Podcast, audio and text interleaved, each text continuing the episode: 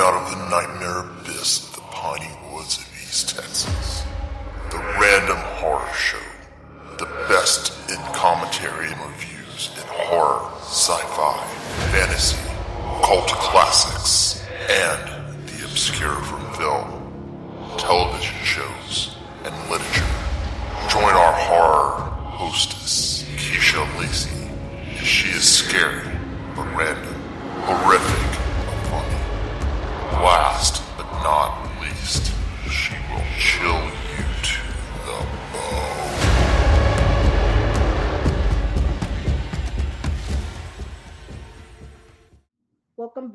the Random Horror Show. I am your horror hostess, Keisha Lacey, coming straight, straight up the um, I'm Pod Carter, better known as East Texas. And of course, here at the Random Horror Show, I get silly, commentating being random as hell in horror, science fiction, fantasy, cult classics, and the obscure, in movies, television show, literature, and sometimes we throw a guest or two. And tonight, I have a special guest here on the Random Horror Show, dropping by with his beautiful self. And I'm talking about the wonderful rock star, just amazingly, and also a filmmaker too, Kai Kaldro. Kai, how you doing? How you doing, love? You doing all right? Yeah, th- thank you for having me, Keisha. Thanks for that intro. That was that was uh that was lovely. Oh, appreciate it. But yeah, no, doing pretty good. Um, how's everything over there? cold. It's cold, but it's enjoyable. It's enjoyable. I'm glad it's really cold and like happy, you know, New Year's to you. It's 2024. Oh my gosh. Yep. Happy it. 2024. Yes, yes. So like tell everybody, tell my audience who you are, what you do, and everything else from hobbies to what you're working on. Sugar, take it away.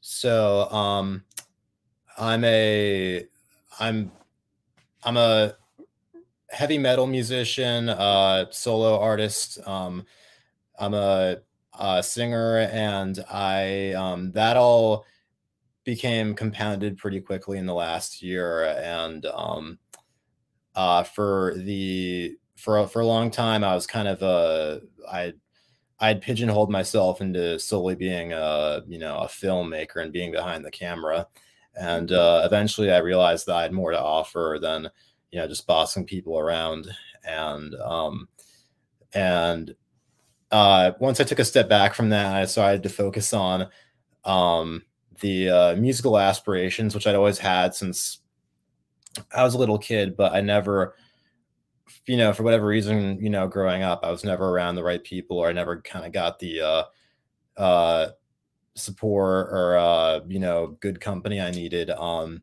things really took off in the last year, and it led me to um, actually it opened a lot more doors for me cinematically, and uh, subsequently has gotten me uh, in front of the camera on a few things coming up. And um, my first uh, single went live um, this summer. Uh, which was called Postcoital Premortem, and that's in the soundtrack for this film coming up called Desert Fiends. Um, and it was a pre-license to it before we even recorded it, which was uh, when we had, we had like a rough kind of demo of it. Um, what happened was uh, one of the the, uh, the, the producers um, or music supervisors, uh, she put out a call on Facebook.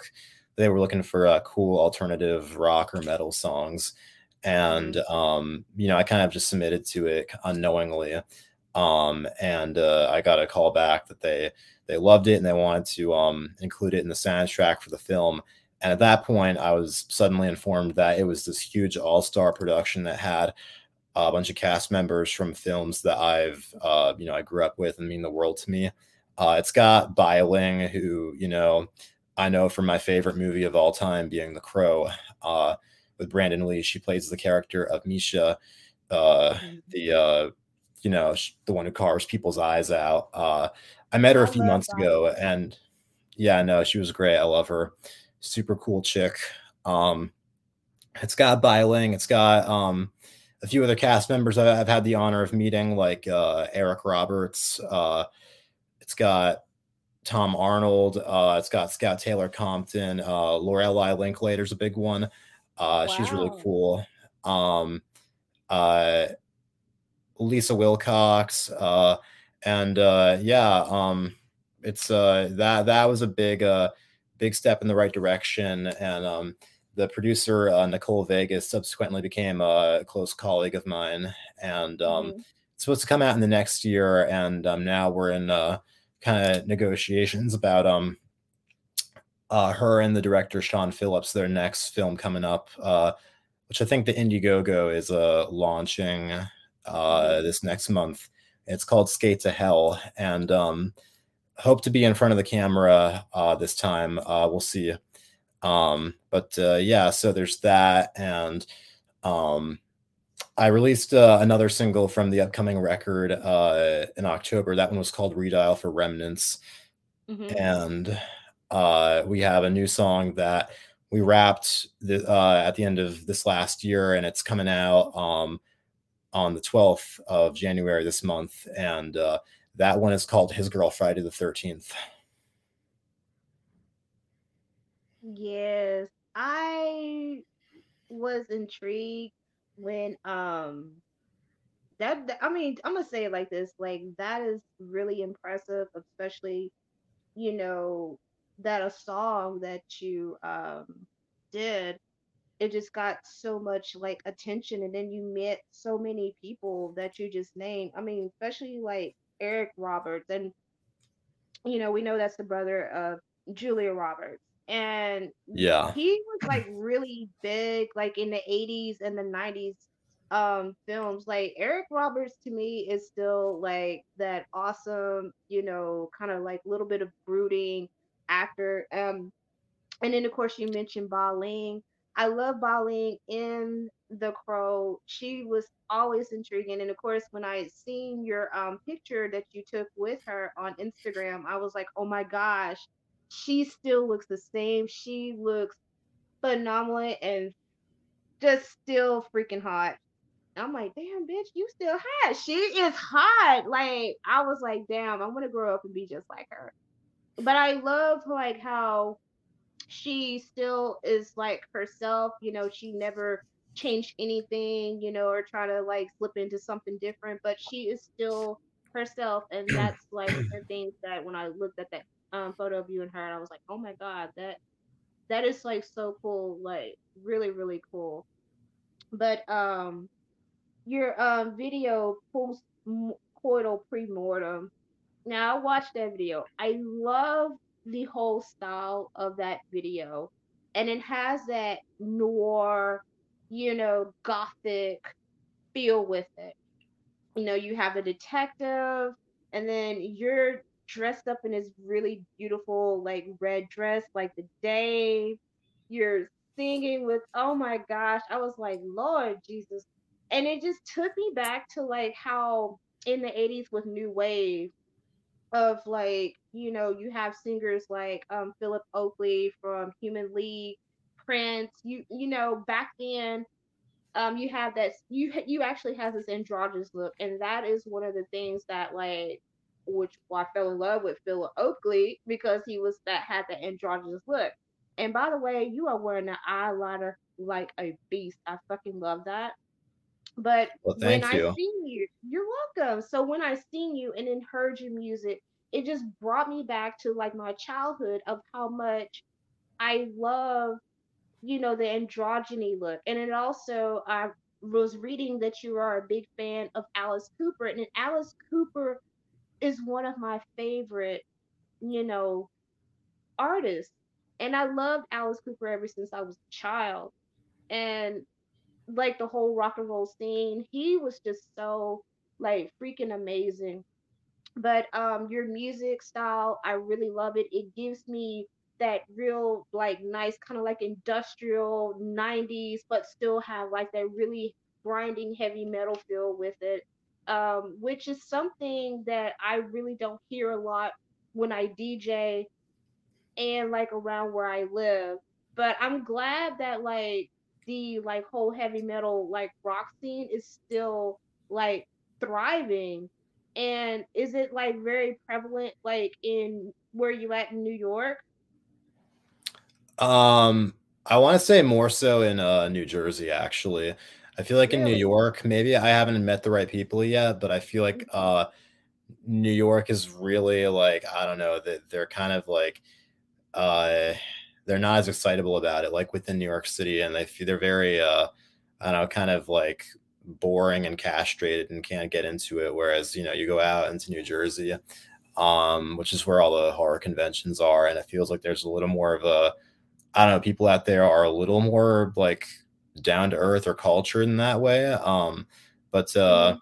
yeah, um, I don't know. I feel like from what I understand, like that's more of a uh, there's more of a contingency for that over on the West Coast, like in LA. Like um, there was this uh uh uh rock publicist who I had a phone call with uh recently and um you know it didn't end up uh she super renowned and you know super expensive to uh you know retain her. So obviously had to you know put her on the back burner for for you know hopefully a later date. But um she was she was really nice. Um but we were talking and um when she was kind of riffing with me she was like you know like oh i could really see it like you know like Kai, most like controversial, shocking rock frontman to come out of 2020's New York City. And I was like, well, I mean, I'd take that, but like, I don't think that would be much of a, uh, I don't think that'd be a hard thing to do because I feel like, uh, you know, if that, like, if I was living in LA and, I, and that, like, you know, was suddenly like a, uh, a claim to fame or some kind of calling card, like, I feel like that would be like, you know, greater, uh, accomplishment. But in New York City, I feel like, um, I don't know. I, I kind of feel like the odd one out, but I, I've slowly been meeting people who um are not necessarily um you know aspiring towards that, but they you know they're open minded and they have you know a certain uh, musical uh verisimilitude or uh, versatility, and um you know we uh if for the next video we're getting ready to shoot for my song "Read for Remnants," we're hoping to have like a few um you know like a like a, a backing band in it, and there are a few folks who I've been talking to um who uh they they seem pretty cool um and uh the, I mean the other problem is that like uh metal is such kind of a uh you know and, and rock these are very broad terms um and there's kind of a uh this like polarization where you know, uh, there are like two, there are like one or two clubs that are supposedly like, you know, like metal clubs uh, Mhm. around here. Like there's one that uh, my buddy used to go to, and apparently uh, Jessica Pimentel used to work there back in the day before Orange is the New Black and before she started her band. This band, this uh, place called Lucky 13, and there's another place just like it called Kingsland. But uh, Mhm. honestly, like I've been there a few times. I think I got kicked out of Lucky 13 when I went there when I was underage a few times. But um yeah, like but that like at a place like that like you go there and I and, if, and you know if, if me if I say like oh I'm like industrial I'm in the vein of Rob Zombie like they're you know they're gonna be like "Yeah, that's for pussies man. We don't like that. And I'm like what do you like? And they're like the bands that play there are like there's no groove. There's nothing. It's like all these like ugly big bald bearded guys. And it's like you know the drums sound like a typewriter and the Mm. guitar sounds like pulling a chain on a lawnmower. And it's like what the fuck is this? Like i i don't know. So and then the other side of that coin is you get you know uh you know bands were like oh we're a rock band but they have no like theatrical quality whatsoever and i guess i'm kind of biased because that's how i grew up understanding music and the kind of music that i uh, gravitate and aspire to make, you know. Um, but these bands that are very in that like, you know, kind of like broy, boring boy next door, kind of like post grunge, pop punk, you know, type uh wave where it's you know a bunch of like you know boring guy like bunch of boring hairless guys in flannel and jeans just like staring at the floor bitching up songs about girls and stuff.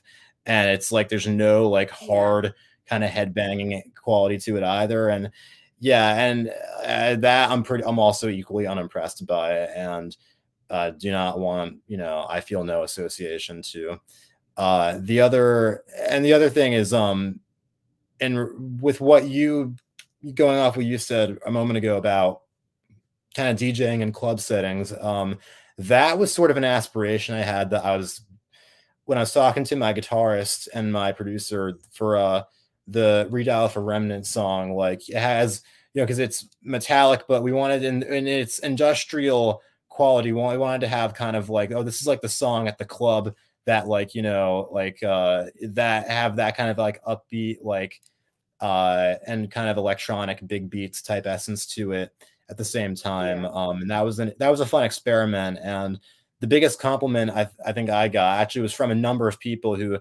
uh, came to the same consensus was that they were like, this reminds me of the song from the, the opening of the Vampire Club uh, in Blade with with Les, Wesley Snipes, and I was like, well, shit, I'll take that. Fuck yeah, fuck yeah, New Order. Yeah. Yep. I'll oh, take yeah. it too. But um, back to like your video, and um, you you directed it also. Yeah, yeah, I did. Uh, um, and that was uh, yeah, and and the whole time I'm like directing and like very kind of down to business with a straight face. I'm like in you know the red cocktail dress and I have blood splatter all over me and you know I'm like have the pearls and the satin gloves. So I felt a bit like uh, Ed Wood, or at least as he was portrayed in the Tim Burton movie with Johnny Depp. Yes, look, I have a the pearl necklace. Oh, it's beautiful. Oh, how resplendent. Yeah, I know. I always like kind of like bring out a prop or something, you know, in relation to like when I'm, yeah. I'm interviewing somebody. But um I really like the direction of of like the way how you did the video. It, it was just like you had like all this grime, this smut, and I really like just like I just savored it. I just like gobbled it up. And my eyes were just like just fixated on you. And then you had the sai, and I was like, okay, like Yeah, I I've always with all due respect, with all due respect to uh uh you know Alfred Hitchcock or Brian De Palma or whoever, you know, I I, I think uh sais, those three prong daggers associated with uh, martial arts, I think those are a lot sexier than butcher knives. Yeah, they're offensive weapons also. yeah. yeah, I, I, did some martial arts like back in the day and stuff, but yeah, I love oh, yeah? this. I, I love that. It, yeah, it we're gonna bring them back for this next video too. Oh hell yeah, shit! That's what I'm talking about. Shoot. But the yeah. guy who like did who was the detective, like, and, and of course, like at the end, you're smashing his eyes out, and I was like, ah! I'm like, it, it uh was it just blew my mind. And like, who was that guy? Like, how did you just make? How did you just manage to like? Okay, I'll be the detective. I do all this and oh. everything else. But he was like uh really uh, wonderful. No, yeah, no, he's one of he's a, a close colleague. He's a really good dude. I've known him for a few years. Um, Larry Stephen Hines, uh, he's a really good guy. He so we shot the music video uh, in the basement of this lounge on the Upper West Side uh, called Picarna. Um, mm-hmm. And uh, he, when I was location scouting it, um, he happened to be there, and I've known him for a few years. And he uh, he uh, you know sings there like every weekend. So mm-hmm. um, and he's he has a he has a very multifaceted career. So he's a, a lounge singer. Uh, on top of that, he uh, I believe he was uh he was in 30 Rock. Um, and he his his big um I'm not sure which role or how big or or small, but he's in, he was in there and his main thing that I think um, gets a lot of traction is he tours around the country doing a Sammy Davis Jr. Uh, uh, impressions, like revival shows, and uh, he uh, and I, I, believe on the Law and Order, he's actually played a few detectives as well throughout the years, um, but like more modernized. Um, so this was kind of similar, but he was we went more for like classic, like 40s, like fedora and trench coat, and you know, being overly, you know, uh, enamored and overly trusting to a fault of you know Mhm. the the blonde and the with the the pearls. Right. Um, but he's a good he's a good dude, and um he's he uh the other thing is that you know I've known I you know he we've known each other for for a while, and um he was one of like the few like male actors in our budget range and our um time window who uh, I you know who I knew was cool and like was you know was all you know wasn't gonna be I'll just come out and say a lot of guys are pussies about you know uh getting intimate with another guy on camera Mhm. um but you know larry larry's like me you know like he's he's, he's cool he just you know he's not uh he's not phased too easily. Um and that uh that made him you know kind of him eh, him along with me and the dp and um the uh uh makeup effects artist the four of us together you know we made for a pretty uh great force of uh unshockable nature. And um he was especially a trooper about uh the uh the eye gouge prosthetics because those like uh those looked like they were kind of difficult to endure because uh he uh my the our uh makeup effects artist who's a uh the special effects artist who's also a great friend of mine sarah Frericks, um she had to use prosthetic skin tape to safely tape his eyes shut and then apply the prosthetics over them. And then she had to help him like holding his hands like you know and set him down on the floor and position him right. And he just kind of had to you know listen you know it was like you know m- metaphorically blind leading the literal blind and Mhm. yeah but uh it, it worked out and um you know i i just had to be careful about how hard i was like gouging out the prosthetics. I didn't want to you know like it- it- i don't know it all worked out like um and uh i i really like his performance too in, in there. I think uh he was pretty uh you know for how short notice it was and for how like you know all the weird shit like uh you know the the like the porn scrapbook that's Yeah. uh you know hidden in the bible that has like all the weird cutouts and everything uh and him you know getting off to it and then like the post nut clarity of you know like the suicidal urge holding the gun to his head before he gets his eyes gouged out while i dry hump him. Like yeah he was he was great. He was super professional super gentlemanlike. I love him. Larry's a good dude and i, I hope to work with him uh again soon Well, it like shows like in the video like how everything just worked out perfectly, you know, Yeah. with the special effects makeup and then like how the subject matter was in it. And of course the subject matter was like he opens up the Bible and there's like all the nudies and the porn and stuff. And I was like, wow. And I was sitting there thinking, I was like, that is just some East Texas shit right there, you know. Um, we're God, you know, I'm a God fearing man, but you know, you open up your, you know, have your hidden you know, stuff of like your porn stash. And I was like, yep. yeah I was like, yep, like that's basically like how some of these motherfuckers down here roll. So and Yeah, and you'll used to work notice- an adult film store too. So yeah, you you have oh no way really like, oh, oh, I hope you don't tell nobody. I'm like, bitch, I don't even fucking know you. Just get your fucking porn and go. is that how small the town was Um, no, or or with or or maybe it wasn't that small it's just that they were that they were just that fucking paranoid right they was that paranoid. They were very, very paranoid, and I'm just like, oh man Nobody cares. no i mean double fisted, you know, dildo and like, you know, Yeah. whatever like gonzo porn that you're getting. We don't give a fuck. I'm just getting your money. Yeah. yeah it's funny one of my like i guess guilty pleasure or i don't know i just like kind of like making fun of it because it's one of those things that's very pervasive and it's heard everywhere on like the family friendly grocery store radio but it's so like you know explicit is a, a fucking uh the J. Geils band their their song my angel is the centerfold the na Yeah. na na na na na.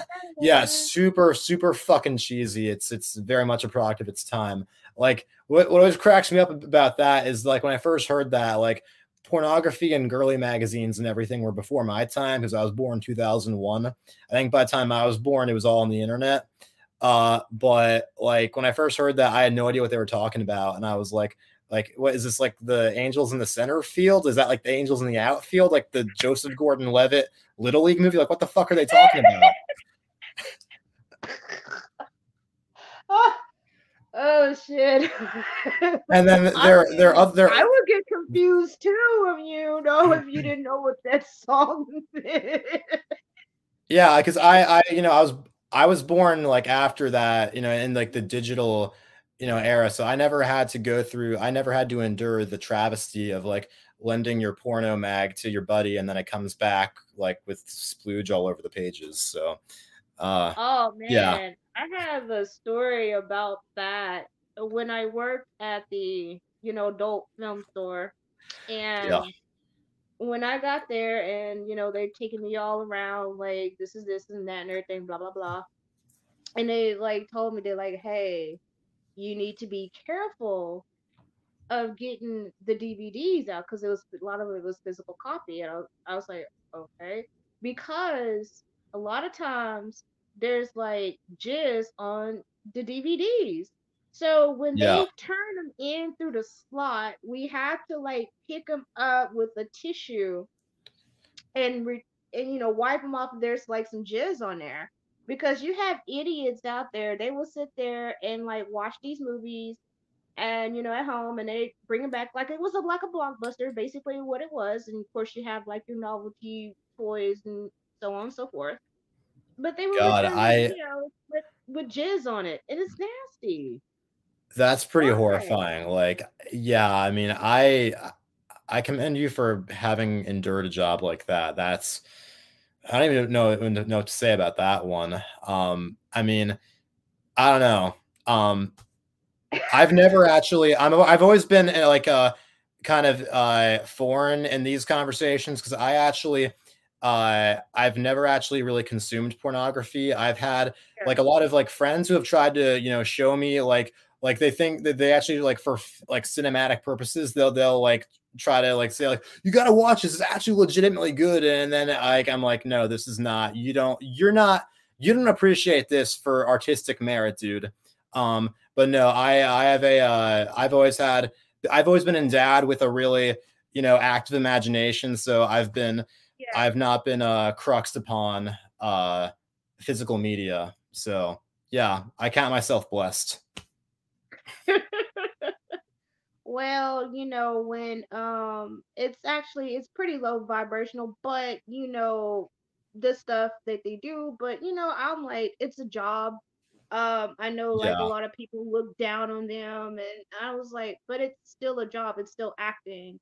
And yeah, know, I, I mean to kind of send it to anyone who like works yeah. on it per se. I mean, yeah, you know, that's how a lot of people. I mean, how Wes Craven worked on it. Uh, you know, for uh, to feed himself. You know, as like a job for hire early in his career. And I yeah. think, um, I think Rob Zombie, uh, he early when he was close to my age, like he like designed like girly magazine covers. So yeah, I mean, like, hey, a job's a job. I don't, I, right. no, you know, no shame. Um, but uh, going back to the the video, one thing you'll, you'll notice, uh, or I don't know how noticeable it is, but uh, amongst all of the uh, the classic movie starlets, um, many of which were uh, you know uh, Hitchcock girls, um, mm-hmm. and the uh, you know whose faces are cut out and plastered over uh, you know nude uh, model bodies in the the detective's porn stash. Uh, the one who I I, I kind of went easy on and is like the least butchered is uh, Kim Novak.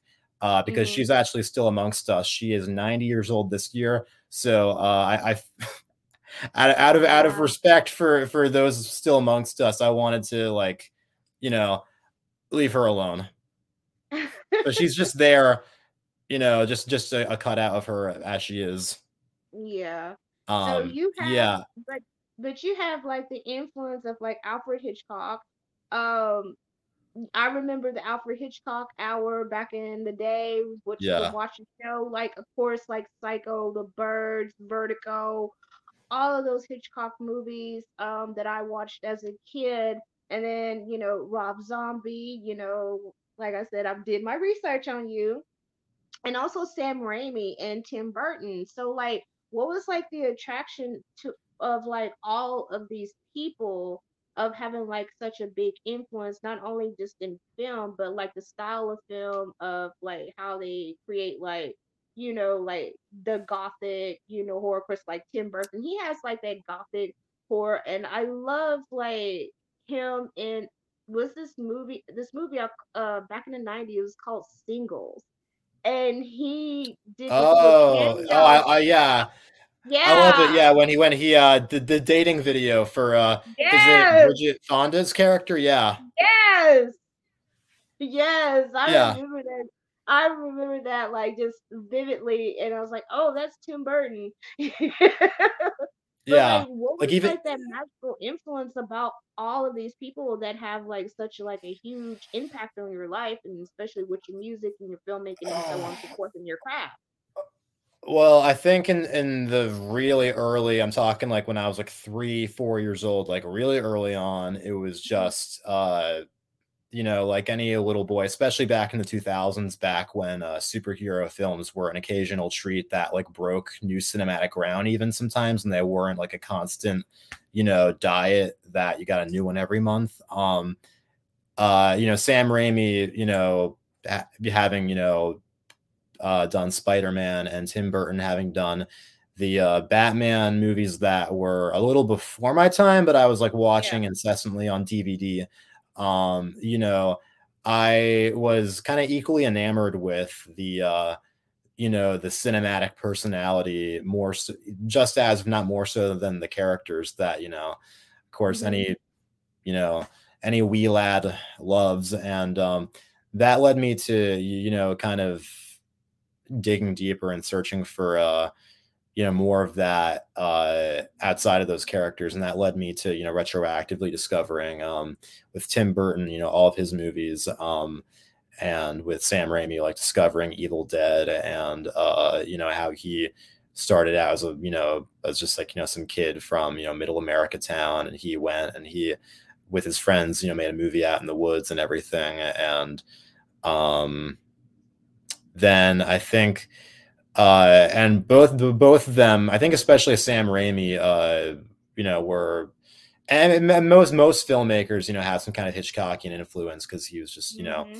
he was around that long ago, and it's been so long. Um, yeah, uh, I don't know. With uh, re- I remember watching Rear Window when I was 11, and uh, that was the first time that I felt so like, you know uh, immersed in a you know in a film in its universe and uh, kind of the way that it explored the you know the character's psychology uh, with the camera and just you know um, you know these kind of it, it kind of portrayed these very uh, uh, and I get I, I guess you know like quote unquote non-cinematic feelings very cinematically like you know kind of being suspicious and th- having a hunch about something and then you know kind of like the the burning eh, you know urge to uh prove it um you know and kind of the uh a lot of the a lot of great uh like kind of quiet facial acting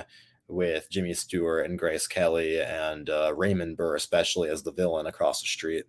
And uh, yeah, um, then uh, you know, um,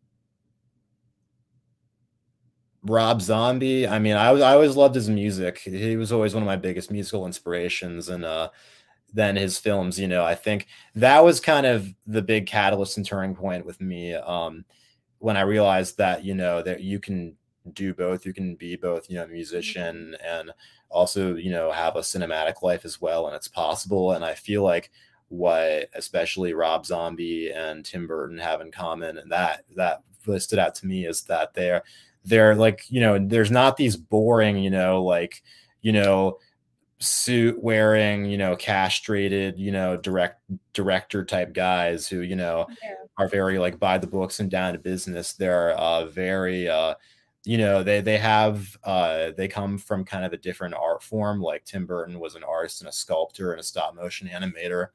Um, and uh, you know, I think, uh, and of course, Rob being uh, being also an uh, do also visual arts, but also a musician. You know, I, identify with that. I feel like the best films come from people who uh, you know the best filmmakers are the ones who uh, are also have, have a you know a variety of uh of artistic uh alter egos you know and they they bring that perspective to uh to film yeah um particularly uh sam raimi like sam raimi's like work is very like prevalently known um with my kids and you know because i introduced them to um evil dead and then um, the Spider-Man movies that he did with Tobey Maguire.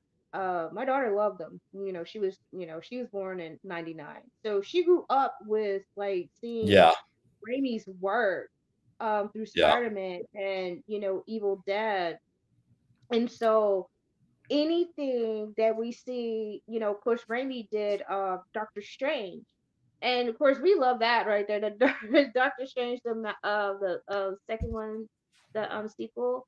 Oh yeah, um, the the, the multiverse. It. Was, it was, like yeah. so it was like so bloodless, but I was like, how did Raimi pull that off? But Raimi's style, you know, um, it's it's you you just recognize like his whole style of like how he moves the camera, you know, pans the camera out, um, and Evil Dead 2, which is actually like saying the remake of Evil Dead, like uh premiered on my birthday, March 13th, and I was nine years old. And I love that. No and, and I could not believe when I, and that was one of my first movies when I was 16.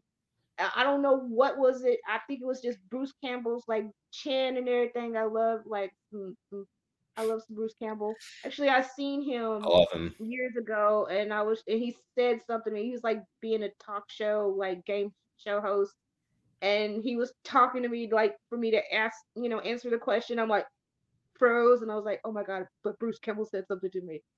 But um, but when oh. um I watched Evil Dead, I love like the whole like slapstick comedy with it, but it was still scary as hell and so, um, you know, ever since then, I've just been a fan of like Sam Raimi, you know, uh, Bruce Campbell, Evil Dead, all of that. Um, Rob Zombie, I remember when he came out with White Zombie, child, that he was just jamming like a motherfucker. And I love the bass player, like Sean. Oh my gosh, I wished I had all that hair and like was rocking that bass. And I, and that was like a big influence, like especially like in the 90s when he came out with White Zombie. And then when he started getting into um, film, House of a Thousand Corpse, people did not like it. But hey, guess what? It's spawned like so many like fans. It became a cult classic. I mean, even the weird yeah. part when the rabbit, you know, she was dressed up like the rabbit and she was trying to get away, and you had like Dr. Satan. It was just like so odd, yeah. but I like the oddity of it because it didn't match, but it did like go together. And he always, you know, how he, like Rob explained it, he always like the redneck hillbilly, you know, kind of culture with it. You know, his um wife Sheri is in it with that laugh. Child, I was doing that laugh, scaring everybody. oh man, that holy shit, that's pretty good. It sounds just yeah. like her.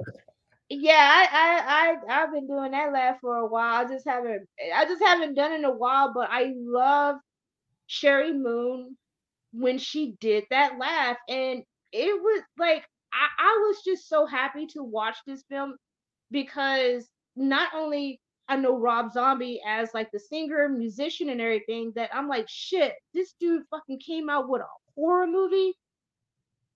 I'm there.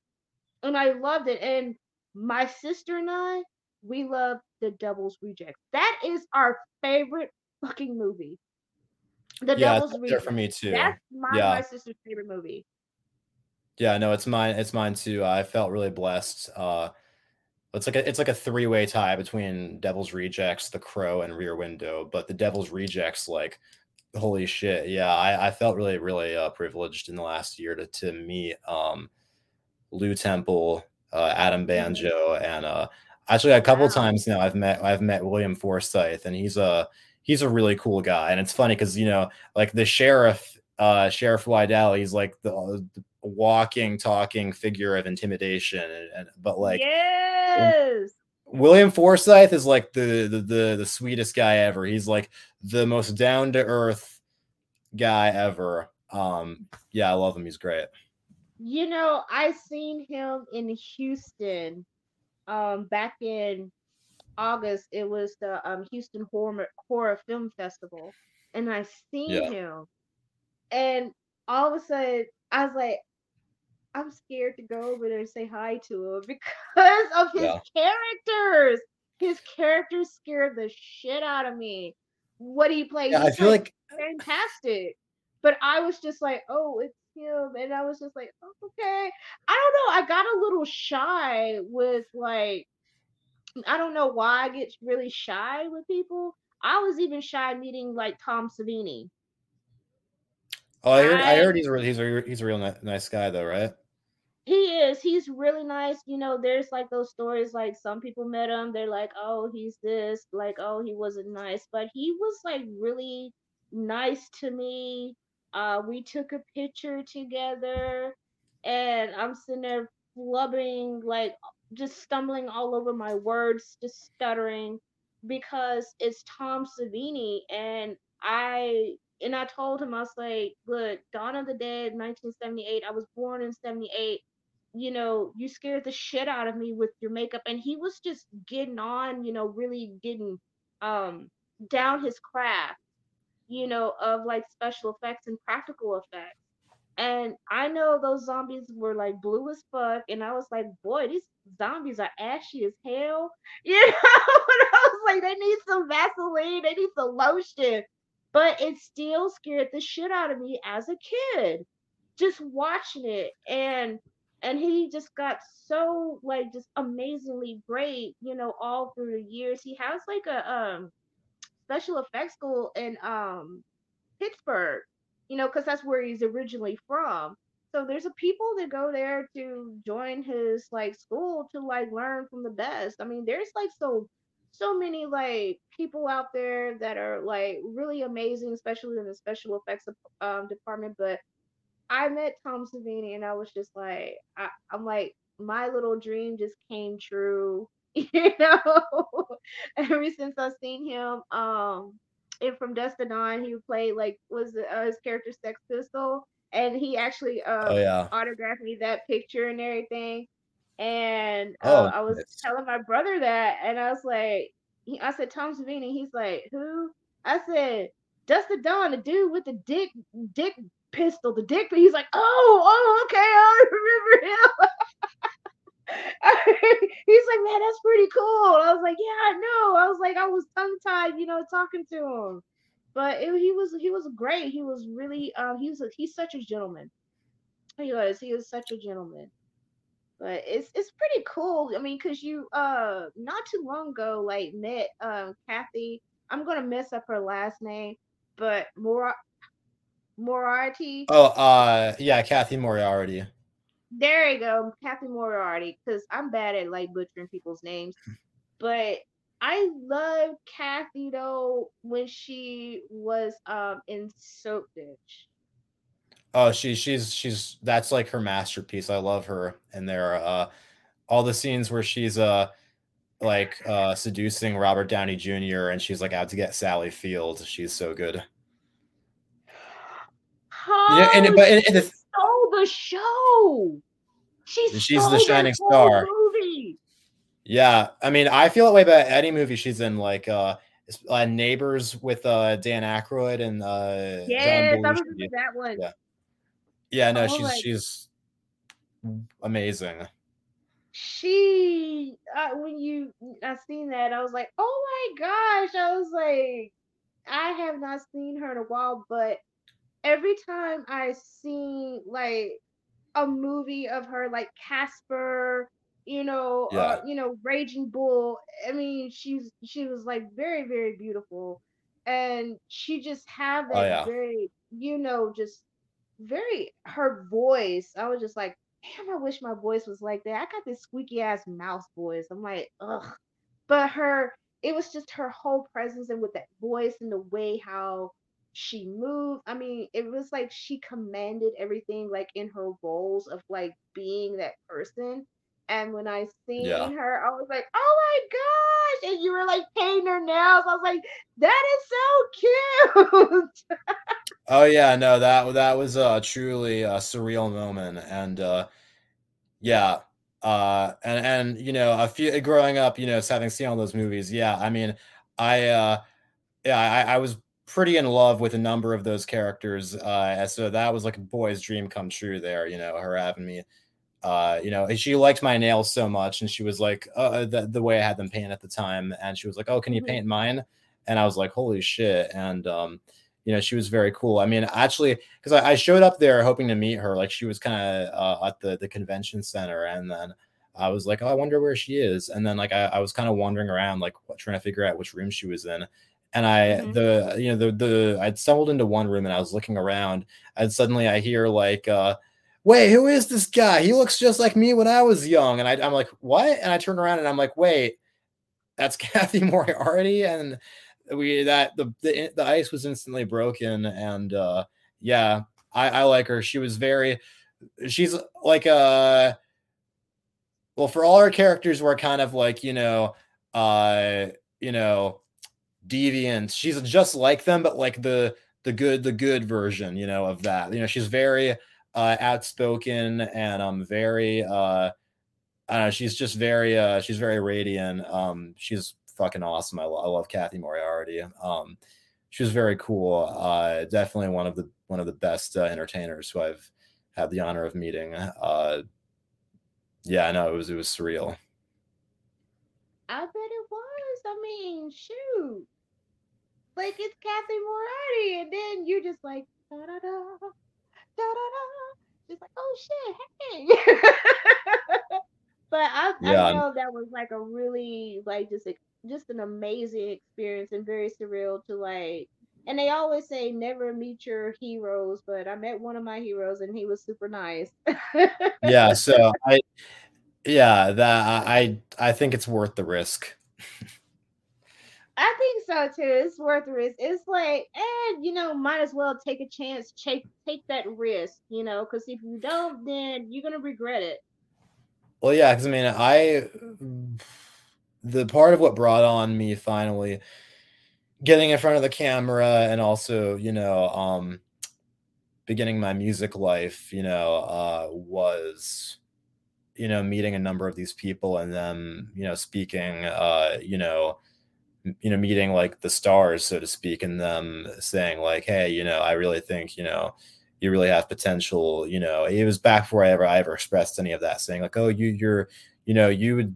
You, you you seem like you're so photogenic. You should get in front of the camera, or you man, you really I I, feel like you you you know really kick ass. You know, uh, singing, and um, that was something that I wasn't getting from the uh, people around me who I was working with because part of the whole thing, and it's all bullshit, is like you know, um, when you know when you're you know trying to do anything uh, artistically, oftentimes like you're not going to get any support from your peers because they're I don't know, like it might be that I was amongst the wrong people, or maybe I was amongst you know people who you know uh, were of like homogenized taste and they you know Yeah.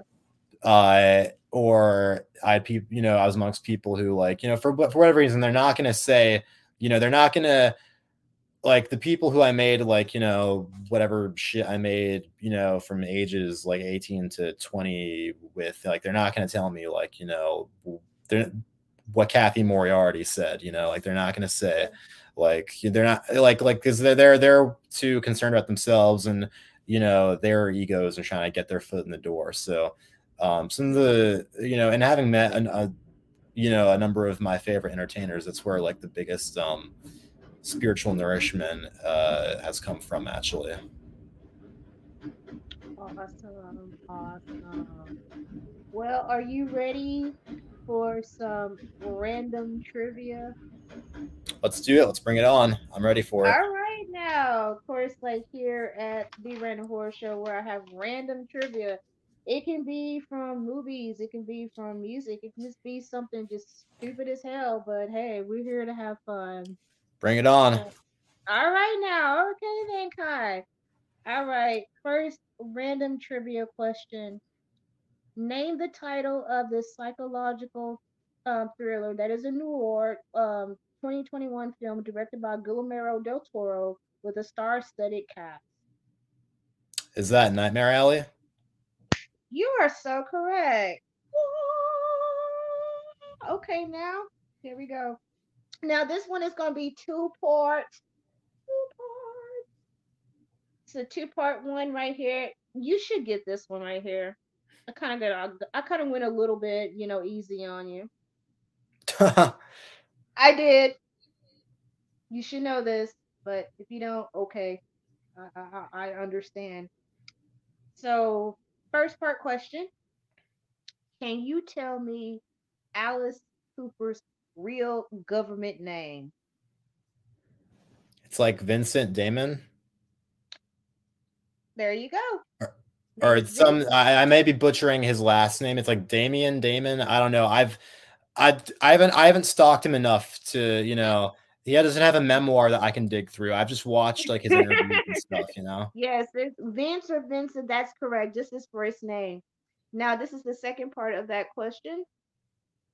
In this 1984 horror film, Alice Cooper plays a rock star that it goes back to his childhood home to record a video, a music video. What is the name of that film? Holy shit, I don't know it. Can you please tell me so I can go and watch it? and it's another favorite um horror movie of mine. Monster Dog. Monster Dog. Yeah, see, this is why we're, we're doing this to commune. Yeah, and to, gotcha. Yeah, I mean, um, and he's out of his know, makeup I'll... too. He really is. He's oh. out of oh. makeup in this film right here because I was like, who the hell is that? And I mean, I'm about like, because it came out in '84. I watched it on, D, you know, VHS. So I was like six or seven. So I'm looking, I was like, who the hell is this? And I looked, it was Alice Cooper. I was like, no, that's not Alice Cooper. That's oh, not. Oh, wow. Yeah, he looks so different, you know, without his makeup. But then he put some makeup on, and I was like, oh, okay, then that's Alice Cooper. But yeah, oh, now the Coop is here. Yeah. Yeah. He's also a, he's another uh, he's another great guy who I was very lucky to meet. Uh, I think it was last month, month before last. He was a cool dude. That's fucking awesome. Oh my god, yeah. I'm jelly. Yeah, no, it was it was uh, it was a long journey uh, to Philadelphia, the middle of nowhere in Philadelphia. Uh, but uh, yeah, no, he, he was uh, for Monster Mania. But yeah, no, he was a great guy. Yeah, yeah wrote his Bible verse on his uh the uh, the I we took a photo together that he I then printed out and he autographed and he uh it's I think it's Galatians 220 is his Bible verse, but uh yeah, he's a good dude. Yeah, he. I remember he used to get like a lot of flag back in the day, but he happens to be like a really like cool Christian guy. I mean, he's like big into Jesus and stuff, and people well, just that... saw like, oh, he's he's all like this, but he was just that was his shtick. He was a shock jock rocker and everything. He was shocking people. That's the reason why I love Alice Cooper because he I love the, I love the guy because he did that. But then when you're like in his personal life and all that, he's just a real cool, you know, guy. And, you know, people just thought the wrong thing about him. But I was just like, yo, he's just singing rock and roll and everything. He, fucking Lucas cool. Yeah. Well, yeah, that's my whole thing. Um, is that, you know, I always gravitated towards um because I think music, you know, perf- you know, performance wise, and you know, in the writing process and everything, I think to me it was essentially, you know, the personalities I gravitated towards, and mm-hmm. It was the same thing as acting really. Um and you know for some reason a lot of people don't make that correlation. You know a lot of people recognize that say alex delarge um you know people recognize that he's not that malcolm mcdowell is not alex delarge from clockwork orange. You know they they know malcolm's you know the good good guy goes home you know after work playing whichever crazy character. Uh people mm-hmm. recognize that like you know uh, Sharon Stone isn't Catherine Trammell in Basic Instinct. It's a character, but people Mhm. don't really make for some reason that people don't delineate that with music. Um, and then that's where you get you know the Alice Coopers and the Rob Zombies and the Marilyn Mansons. You know, uh, pe- you know for whatever reason, like people take that face value, and to me, it's like, well, it's just a fucking character, you know, and that um, you know, I that's you know what I aspire towards. You know, it's like I it's it's acting. Uh, you know, I, and I, I get it. eh, You know, because I think because people kind of are, I guess, are accustomed to uh, music that is autobiographical in essence. You know, there are a lot of you get you get a lot of that, and I want to say like country and indie rock, like Mhm. Dolly Parton is Dolly, whether she's on the record or not. And uh like Elliott Smith, God rest his soul, is like Elliott, you know, in character or not, you know. Um, and I respect that, you know, and I, I you know, I love both of them, but you know, to me, like that's just not what I what I'm interested in doing with myself personally. To me, that's like saying, like, as an actor, I have to play, you know, boring every day, like, you know, just fucking guy on the street or like saying that I, as you know, as, as a as a filmmaker, I have to, you know, I can't make genre pieces. I have to make boring fucking drama pieces where it's just people like you know in their everyday life and everything resembles reality and the whole film is you know cutting back to the character's stupid iphone screen it's like fuck that you know it's like create alternate universe you're damn right. I can't do boring. so yeah shit. cheers to alice I can't do basic shit. I'm like, I'm too fucking Yeah. I can't do basic shit. Let's go ahead and we're Sorry, resuming. Third, let's just with the third one. I know this one is gonna be like silly as hell. Since you are a New Yorker, do you own a Yeah. pair of Tims? i'm sorry Do you own a pair of Tims? i don't know what those are but i don't have them You know what? That's that's pretty cool. You're the first person that I know that's from that lives in New York that don't own a pair of Timberlands. oh timberlands. Yeah, no no i don't own those. No no no no i don't have those. I have uh harley davidsons. Yo, you know, I was in Nashville and they had some Harley Davidson boots because, you know, Nashville's like, I don't know, like they're more serious into like wearing cowboy boots than they are in Texas. We just, because I'm walking around like, I damn, mean- y'all serious with that shit. So I walked into this store and they had nothing but cowboy boots, but I seen some Harley Davidson boots that's like right up to the knee. I was like, now I want those. Those are like my type of boots that I love to wear. yeah Cowboy boots? No, fuck that shit. Um, I tried. Uh, like, I- I- but I'm well. I'm assuming that because it's New York, that Timberlands are totally like, what the hell? Th- Those aren't cowboy boots, are they? no, Timberlands are not Okay, boots. okay. Yeah, I They're thought like- not because it's yeah. nah, nah, I, I nah, thought I nah. thought not, but well, I would okay. Well, I would sooner, and I actually have no com- I have no issue with wearing cowboy boots, but I would I I would I feel like I don't know what Timberlands are like off the top of my head, but I feel like I would sooner wear cowboy boots than Timberlands. So, you know, okay. I would just- okay.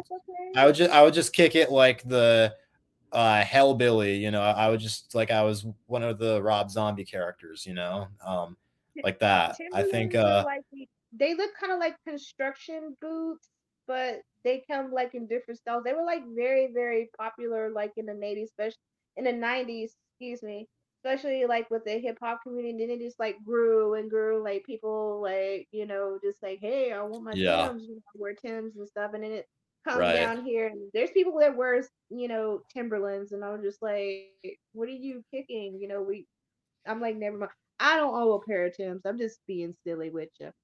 Tell you this No, I- I- random. yeah, uh well well the- uh, well the one thing I don't know if if anyone else like out there knows what the hell it is, but one thing that I was totally foreign to me and I moved here and like everyone has it. I'm getting really fucking tired of seeing. I'm getting really fucking tired of seeing Canadian goose jackets. You know what those are? Oh, oh, oh, wait, those, those are outside New York City? Not really in particularly, but we do have people that are from that area. They do wear that. It's just very get- I'm rare getting- to see it. To me, Very it's just rare. like I'm, I'm, like, is this like the the fucking New York City version of like Izod or Abercrombie and Fitch or something? Like, I mean, I don't care where you want, but like, I'm just getting tired of it. It just feels like the fucking like, you know, whenever I'm I'm I'm like, you know, speaking uh acrimoniously uh about uh-huh. like the you know about like all like you know these like boring city fuckers. I'm like these goddamn fucking you know Canadian goose wearing BMW driving fucking cocksuckers. You know like.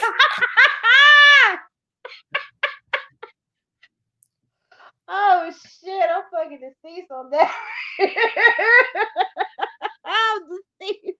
Oh my gosh! Well, at least it's not like down. Well, it doesn't. They don't. They don't look cool. Like like like. I'm sorry, but yeah. like like like they don't look cool and badass or whatever. Like if it was like you know those like because it's one thing if you're getting like you know designer clothing or whatever that like you know like super expensive stuff that looks cool. You know, like I get why people yeah. go to Harley Davidson and they get those like fucking uh like those like Vince Neil like leather vests that cost like a gajillion dollars. Like I get it, it looks cool and sexy, but like what the okay, what the fuck is cool about uh about the the Canadian goose jackets and what the fuck I mean a different you know species of uh you know cars but what the fuck are cool about BMWs I don't get it like I get it like I get why you know it's like if it was some like James Bond car or you know or like you know some like Batman car or whatever, you know, some like cool, you know, sports car. Like, okay, cool, but like it's a fucking ugly, preppy fucking car. It's a fucking ugly, preppy, dorky jacket. You just look like a fucking dweeb. Like, what the hell is the hype here? It's like someone put a fucking stupid label on something and jack the price, and that was enough for people to drink the Kool Aid labels. I know you're not a brand person. I'm not a like big brand person to say and I did go to uh college for, you know, fashion mer- merchandising. I, oh, yeah? I'm more about, about the quality, but you know, you do have people that think like you have like a name brand thing that's supposed to like bring you like big, you know, like, oh, you know, notice me. But really, it's like a poor people mentality because if you're sitting there and you're buying like these name brand things and thinking like, yeah, I like made it and everything. It's actually like wealthy people, they really just like the the ones they really don't care about the brand trying to show off and everything else. They're they're not like that. And yeah. Like, they're not. And you know, it's more it's more massly like, you know, it's mass accepted like now as like a fashion, you know, fashion trends and everything else. It's mass accepted. So guess what? It's just lost like all of this like shine and quality because it's mass like accepted by everybody. It's it's affordable now. So yeah, I, I don't get it. To me, I'm not enough of a consumer to, and I, I'm not saying that with some kind of like self importance. It's it's, I mean, I mean maybe, but like the the reality of it is that like that's just not my mentality. Like um like even just like and consuming the things that i like you know like i go on to uh streaming uh services you know like all the what all this new smart tvs have uh mm-hmm. you know like i always go i always go I'll go on to those things looking for something in particular you know like last night i got home and i was like i'm gonna go i'm gonna i'm gonna you know like you know download whichever app so that I can look uh, because that is where uh, Obsession, Brian De Palma's movie, one of the few ones of his I have not seen yet, which has uh, Cliff Robertson, who is mm-hmm. uh, Uncle Ben in the Sam Raimi Spider Man. It was one of his earlier films, you know, like, oh, has him in it and yada yada. And I downloaded whichever uh, app so I could go and I could watch that uh, on there and everything. And like, that's my mentality, you know, like, um, uh like or, or another example like um you know at one time in the last few years it occurred to me like you know I really like Evanna Lynch, the actress who plays Luna Lovegood in Harry Potter. What the hell else is she in? I love her. I loved her as Luna. What I need more of her. And then I go on to her IMDb and then I'm looking at what else she's been in. And there was this obscure, like this like kind of um indie uh, Irish movie she was in a few years ago. Um, that subsequently I, I've, I've seen it like 10 times. I bought it on Amazon Prime Video and I have a digital copy I've watched like 10 times uh, called My Name is Emily. And it's this great coming of age film about this uh, uh, this precocious young lady who uh, she uh, she goes on a road trip with uh, her new friend slash love interest to spring her father, who is a uh, a uh, a writer out of a mental institution. And um, but again, you know, like I went onto whichever streaming app, you know, looking for something with an agenda, you know, whereas I feel like a lot of people, uh, the way everyone talks now, like they use this term that pisses the fucking shit out of me. I hate it so much. They call everything content now, and it, it really it chips away at my soul.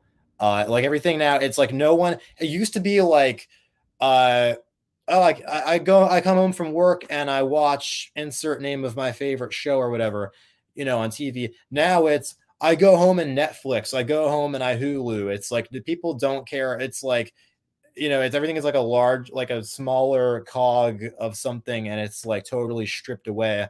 And um, it reminds me of the Pink Floyd song, you know, uh, another brick in the wall, because I feel like that's what literally happens. It's oh, everything, it's content now. It's all like these rows, these columns of genres when you go into the streaming, uh, sort the the platform or whatever, and everything is just you know in a column. They're all bricks in the fucking wall now, and that term didn't annoy me. Um, like like 10 15 years ago like it made sense like if you go uh like you know if you like a video game was like rated uh m because of you know there's like adult content mm-hmm. or there's or like a, a cd you know like it has like the parental advisory sticker because of mature content it's like mm-hmm. that felt like a, it was being properly used because it was referring to yeah. the inner workings of you know of a of a piece you know but when uh but when the record or the film or the tv show or whatever is referred to uh you know as being like oh just a piece of something you know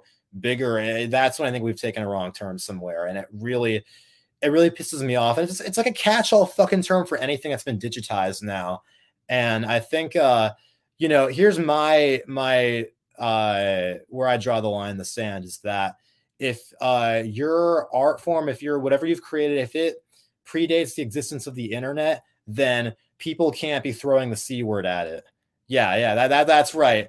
The, the content is like the equivalency of what cunt is is the c word to everyone else. That's that's how much it, that is the the the major psychotic animosity I have towards it. Like uh film, music, uh even I'm not a video game guy. I've never got into them, but you know, in all fairness, that was something predating the existence of the, the internet yeah. that you know you could physically go and get a game car- cartridge or whatever buy a video game and it existed. It was something that people programmed, created uh, music, voice acting, programmed everything.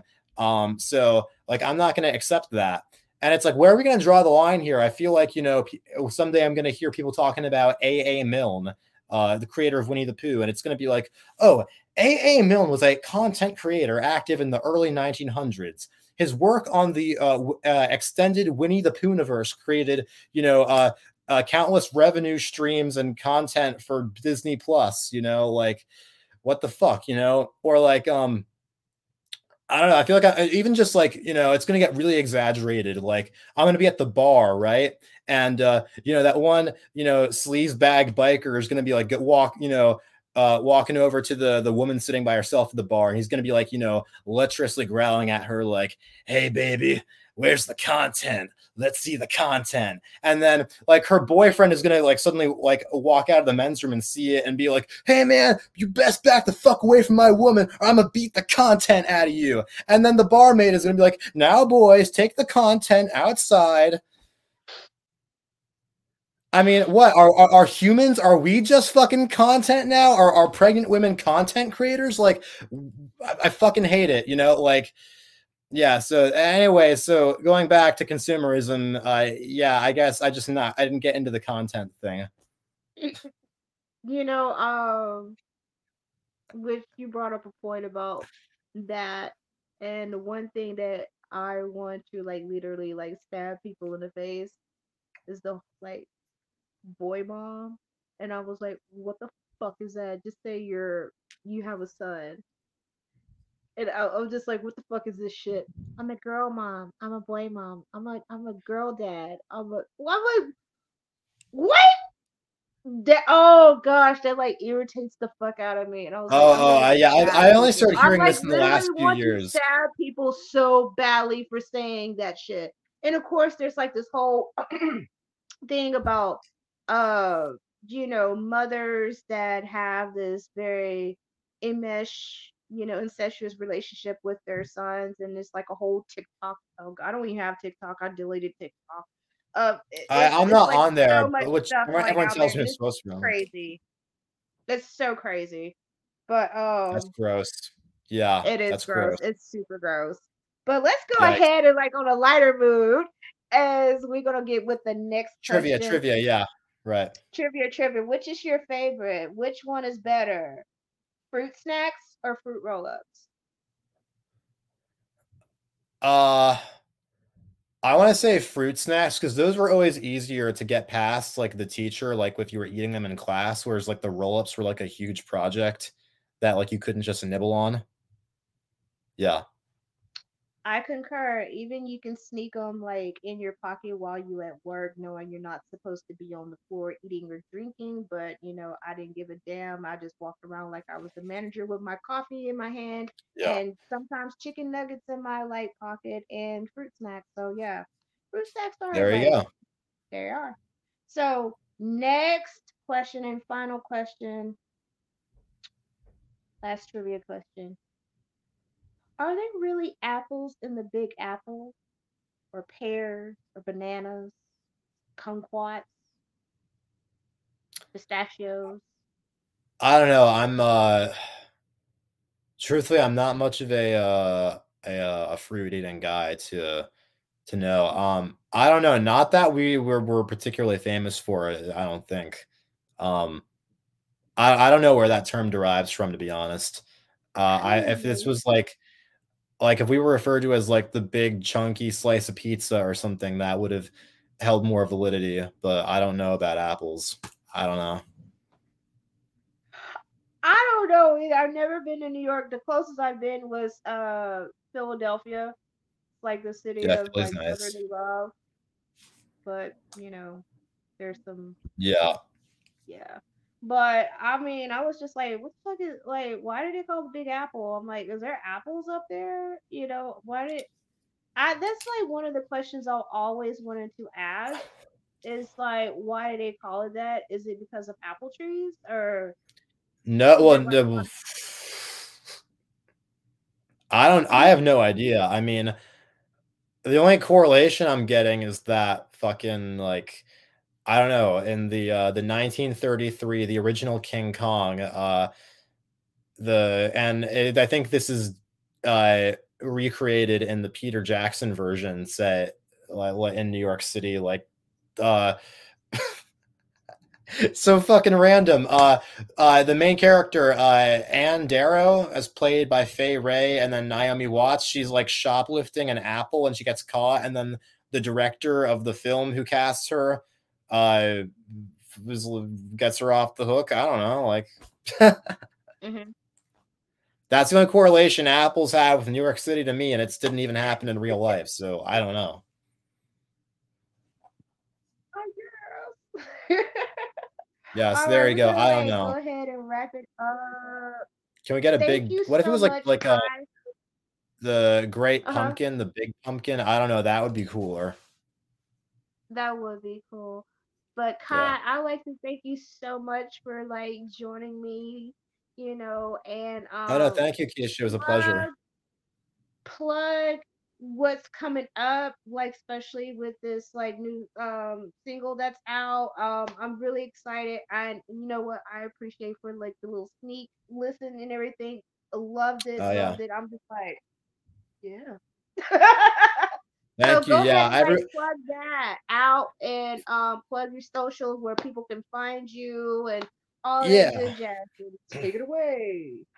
yeah. Uh, his girl Friday the thirteenth uh, will be out on Friday, January twelfth. So, uh, hit that pre-save button. Uh, I think it's on my Instagram uh, to turn time forward one day and save yourself from evil, seductive uh forces. Actually, who the fuck am I kidding? There is no escape. So, uh, but you know, listen to it when it comes out, um, regardless. And uh, yeah, so that's coming out on the 12th, and um, uh, to be determined. But we uh, we are shooting the uh, the video for the last song, "Read Off for Remnants" this month. Act accordingly, and um, uh, yeah. So my Instagram, uh, which is the main social media I use because I'm not on TikTok or anything like that, is uh, uh just at my name Kai K A I Kaldro K A L D R O, and uh, Spotify is the main music uh, platform that I I focused on, but my music is out on every single music platform: uh, Apple. Music, uh, Tidal, um, Amazon Music. It's everywhere. So, uh, and all, everything I've done is on YouTube as well. So uh, there you go. Awesome, awesome, awesome. Thank you so much. And guys, uh, thank you, Keisha. Out. You're welcome. Guys, do check him out um, on his socials. Um, listen to his music. I'm telling you, he has like some bomb ass, like amazing, like uh, uh, uh, music, y'all. Because if you are a heavy metal fan, if you love your rock, you know, he is that guy for you. And I really do appreciate like this is to me it's like an emergence of like that genre like coming out because, you know, like we've talked about, it's been polarized and you know, it used to be really big back in my day and and it came like to like a kind of like a polarization. But you know, you're gonna change that because whew, Jesus, we need some we need some we need some new blood up in here. I'm serious, God. We need some new blood. And oh yeah, it's coming. I'm I'm I'm glad to be the uh I'm glad to be the uh the agitator, the assailant, you know. I think I uh it. hopefully the goal the the the mission statement is that uh the uh blue blood will uh it's gonna fill up into pools swimming with all us freaks and ghouls. Ooh, you get to join. That I may I may have potentially like re- revealed lyrics of upcoming song and recording too early, but actually let that be a preview of what's to come.